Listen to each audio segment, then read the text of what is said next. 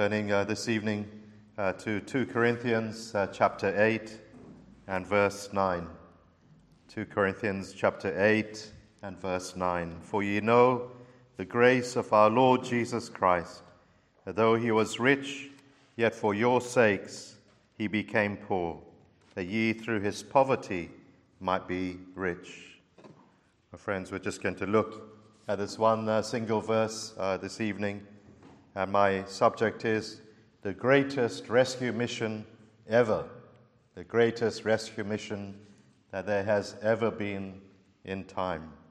But I'm sure, like me, you've been following the news and uh, watching that attempt that was made to recover that submersible that disappeared, that disappeared in the ocean.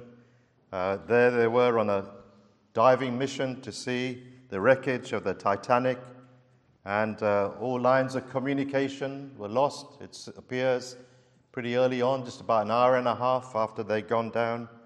And as soon as that had happened, well, it, it set in motion a very frantic search uh, for the craft. Desperate search was launched uh, for that vessel. Time was of the essence to save those five souls on board. They had a limited supply of oxygen, as you know. 40 hours, we heard initially at the beginning of the search, and then gradually going down, of course, 20 hours, 10 hours, until it had run out. And of course, it was an extremely dangerous mission. They had trouble, as you know, locating even the, the wreckage or the submersible. And uh, if, in, if they did find it, well, it would have been an extremely dangerous rescue operation. The depth of that ocean 13,000 feet. Well, how, how, how high is that? You think of the shard, uh, 1,000 feet, and you multiply by 13. That's how, how, uh, how, de- how great the depth of that uh, ocean was where this vessel was, uh, was, was, was in. And every effort we know was made to rescue the five trapped and helpless men. They could do nothing. Sadly, they could do nothing. Everything was out of their control. They were helpless. They were really at the beck and the help of those above them, desperate for those uh, people to do something to save them. All kinds of sophisticated machinery, electronics equipment was utilized, but sadly, as we found out, all to no avail. You know the end of the story. The submersive, they tell us, had suffered probably quite early on, a catastrophic implosion, and all five men lost their lives. None were saved. The rescue mission, well, never really got off, uh, never really had a chance to get off. Well, friends, as I was following this news story, I couldn't help but think of another rescue mission uh, that took place. And that was God's rescue mission uh, that He put in place to save fallen helpless sinners like ourselves. We were in a very similar position, uh, more helpless even than they were. Uh, they were at least could bang, as it were, uh, on that tank and make some noise, but we were even less, uh, uh, in a less helpless position than, there, than they. Perishing sinners, poor and needy. That was our condition. Who will help us? Who will come to our rescue? Who will save us? Here we are. We were trapped under God's judgment, a judgment that we deserved because of our sins. And I cannot do anything to escape that judgment. How can I escape? I cannot do anything. Eternity looms before me. I'm on the brink of eternal punishment, and I'm helpless. There's nothing I can do to save myself, to change my destination, to change my course of life. I cannot get myself, uh, rescue myself, then get to heaven. Is there any hope uh, for me? Is there any hope? Who can save me? I'm cut off from God. I'm cut off from His blessing. There's no line of communication between God and myself. Can, is there any hope? Can it, I cannot restore by my own self that line of communication. I'm helpless uh, in doing, doing that. I'm at God's uh, mercy. Where is there hope, friends? Is there any rescue attempt that is being made? Is there any rescue plan that is in place to save sinners in this condition like you and me? Yes, there is. Yes, it's happened. There is hope for us. Our hope is in the Lord Jesus Christ. He came from heaven, sent by God the Father, and he came on a mission. It was a rescue mission to rescue fallen, helpless sinners, to bring them out of their, uh, their state, and to bring them into heaven at last with himself, to save all those who trust in him, to save them uh, from their sins, to save them from judgment, to rescue them from hell, as only he could do, and to bring them uh, safely to heaven, to bring us back to God, and to restore those lines of communication between us and God. And we have it here, I think, in these verses, in this verse. You know the grace of our Lord Jesus Christ, though he was rich, yet for your sakes he became poor, that ye through his poverty might be rich. Well, let's look at that uh, mission uh, of Christ this evening a little, in a little while. But before we look at the rescue mission itself, we need to think about those people who need rescuing. We need to consider that the kind of people who Christ came to save and to rescue and to enrich, as we read here. Of course, it's talking about spiritual enrichment, dear friends. Before we come to Christ, we are poor people spiritually.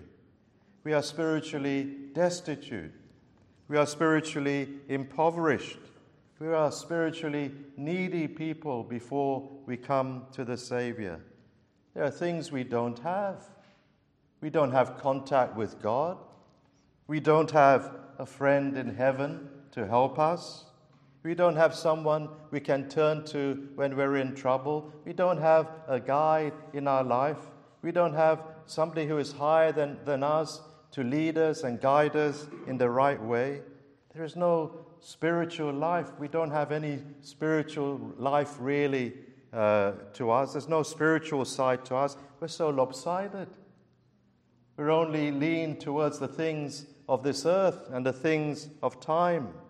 We have no power to overcome our lusts. They seem to control us, and we can't do anything about it. And then we are in debt. We're poor because we're in debt to God. And we are in debt to Him in this way we owe Him. We owe God our worship.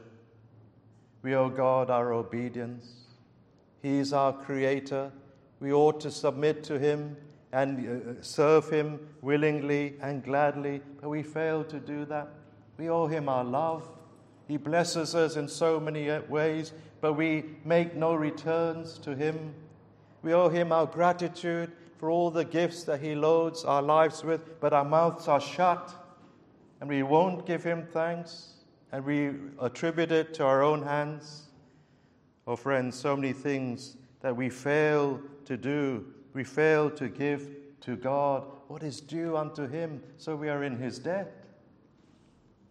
You know, you may be well off, friend, uh, in terms of material things. You may be rich in this world. You may have a lot of things. You may have a lovely house. You may have a lovely many houses. You may have a nice car. You may have a good job. You may be successful. You may have many possessions in this world in terms of material things. You may be a successful person. But if you don't have Christ, in God's eyes, you're a poor person still. You're an impoverished person. On the other hand, you may be poor in terms of material things, and maybe you struggle from day to day, and maybe you have uh, difficulty putting food on the table. Maybe you have to watch how much energy that you're using in your home because those prices have gone up and you can't afford uh, to keep it on the whole day, the heating. You can't afford to treat yourself to a, a meal out or something. You have to watch every penny. Maybe you even have to pick up the pennies you see on the streets. Is that bad? But, friends, even you, if you have not Christ, even as a poor person, well, friends, you're in a doubly worse position because you don't have material things and you don't have uh, Christ as well. Oh, how poor we are before we come to Christ. Poor in spiritual strength, desperately poor in righteousness. We have no righteousness of our own. We think we have. We offer to God our works, and we think that He will accept them, but He rejects them as filthy, stinky garments, reprehensible in His sight. You know, it's said that those who are most distraught, the people who are really affected by their poverty, are those who once were rich, those who once were well off, and now, through some circumstance in their life, they now uh, come into a poor condition. Well, they tend to feel it more, they say. If a person's been poor all their life, it's, it's quite sad, really, to say, but they're sort of kind of used to their poverty. They're used to that kind of way of life. They haven't known anything better. But a person who's had it all, oh, money's been water to them, and it's been easy life for them, and suddenly they lose everything and they're brought into a state of poverty, well, they feel the pain of their situation more deeply. You know, we've gotten used to our position as spiritual, po- po- impoverished people, spiritually poor people. We've gotten used to a life without God. We've gotten used to a, a life without a spiritual side to us. We've got used to a life without worshiping God. If only we knew what we were really like before. When God first made man and woman, it was so different. They were spiritually rich. They had a relationship with God. They had access to God. They enjoyed such peace with God. They enjoyed such happiness with, with God. There was such a joy that filled and their lives. They were thrilled with all, all that they had from the Lord. There was such honor and dignity in their lives.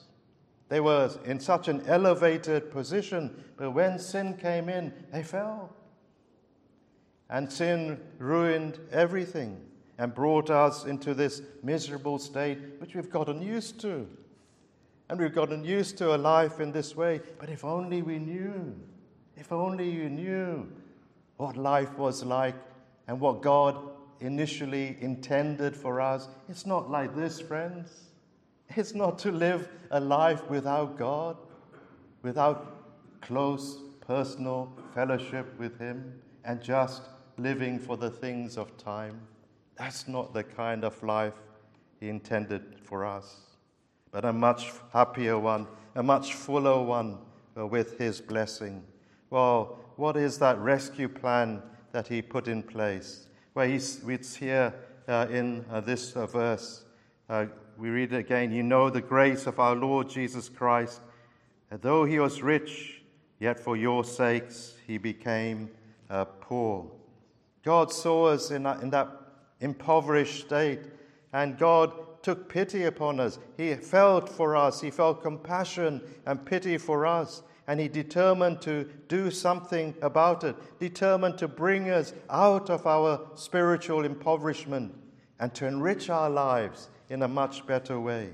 How will he do that? How is he going to go about achieving this plan? What's he going to do? He's going to send his uh, only begotten Son uh, into this world, and his Son is going to have to suffer and die uh, for sins. And in this way, uh, through Christ coming and uh, making himself uh, lower than the angels and living even that life, that humble life amongst us, and then dying on the cross, he would uh, achieve that goal to rescue his people. The grace of Christ, friends, that's the kindness of Christ. You know the grace of our Lord Jesus Christ, his kindness. Christ is good. The love that is in Christ's heart is a love like no other. It's, it's far above the human love. It's far above any love that we may have for one another. The love of Jesus Christ that expressed itself in this action of leaving heaven and coming into this world, taking upon himself a human body, coming as a man and allowing his deity, as it were, still retaining his deity, still re- retaining all those divine attributes uh, in himself, but they were hidden, they were covered. People couldn't see, people didn't recognize him for who he was, and he, he lowered himself to some uh, to, that, to that position. People didn't know, most people didn't know that he was a glorious person, that he was, that he was the Son of God in human flesh, um, living and walking amongst them. They didn't recognize him as such. In heaven, he was worshipped. But when he was here on earth, we esteemed him not. Well, friends, he was rich.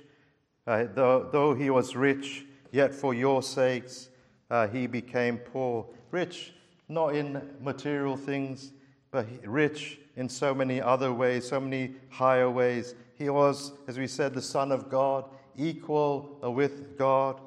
All power was at his fingertips. There's nothing in heaven that he couldn't do. All the angels, oh, they just bowed down before him. They fell down before him. They thought he was marvelous. They thought he was all glorious. They thought there was no one like him, and they took their orders from him. They saw him, this is our king. We will do as he tells us to do. We will obey his commandments. Uh, immediately, instantly, whatever he tells us to do, we will rush to do it. They respected him with all, we could say, their hearts. They sang praises to him. They loved the Son of God. Even the angels, they heartily sang uh, even then, I'm sure, thou art worthy, O Lord, to receive glory and honor and power, for thou hast created all things, and for thy pleasure they are and were created. They were with him when he made and created this world, and they marveled at his work and his handiwork and his power.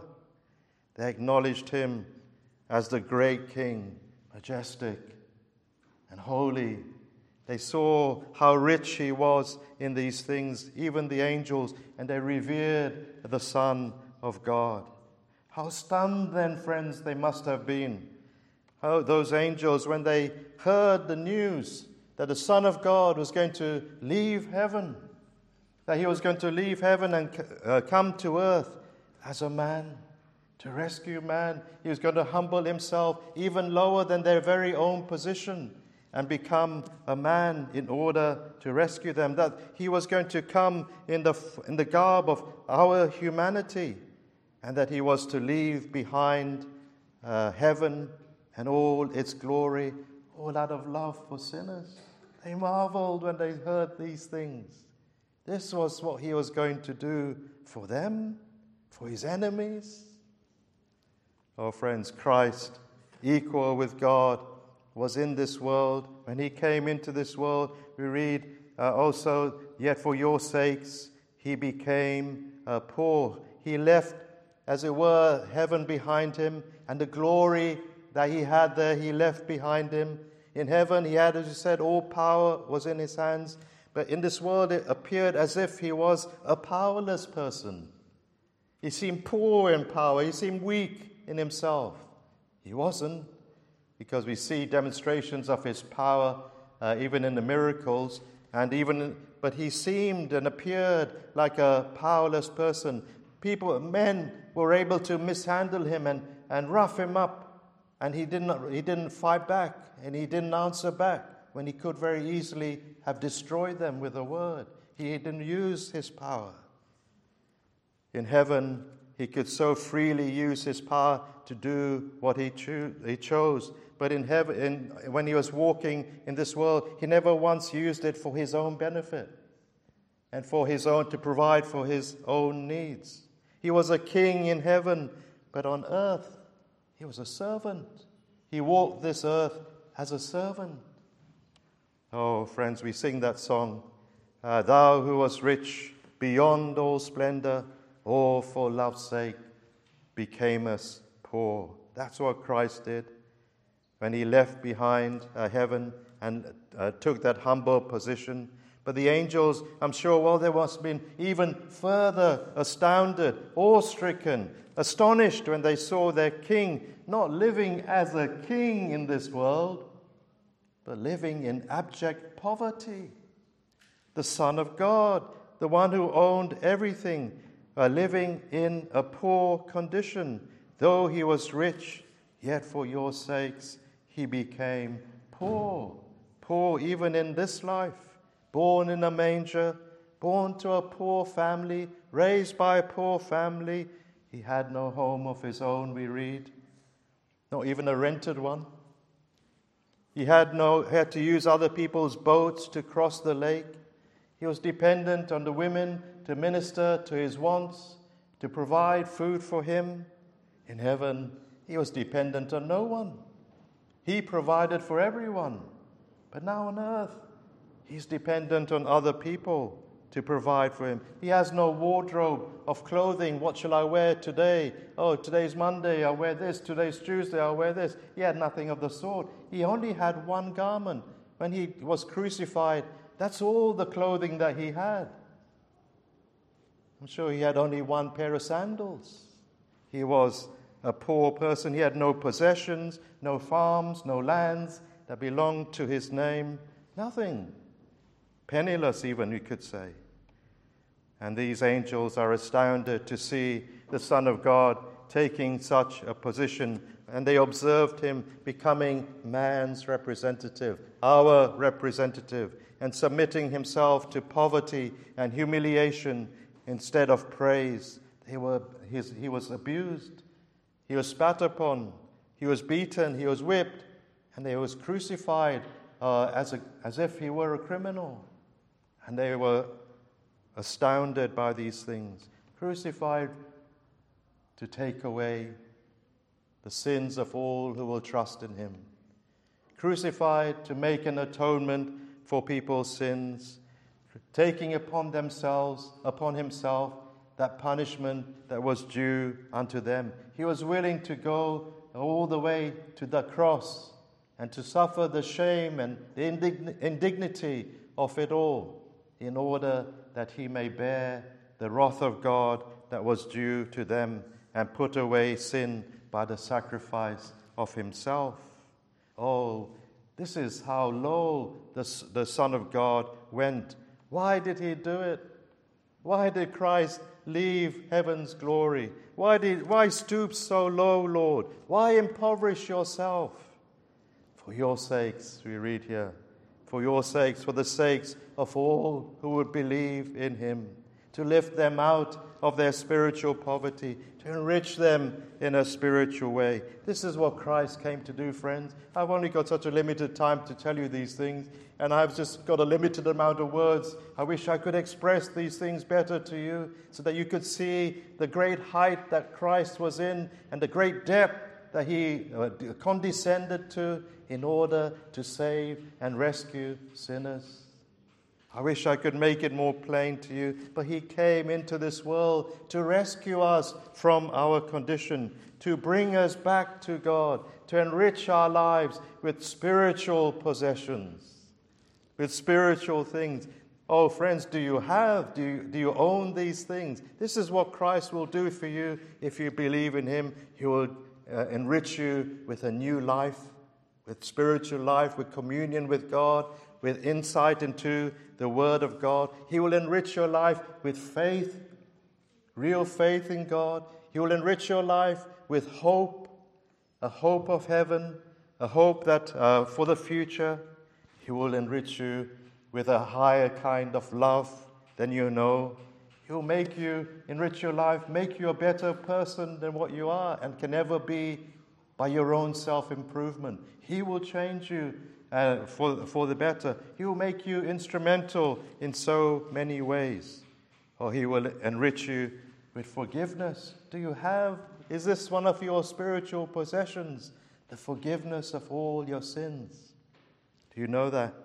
Heaven, oh, that's a, uh, that's a possession so much worth having. This is what Christ came to enrich us with. Friends, these are treasures that money cannot buy but Christ gives them freely to all who come to him and trust in him.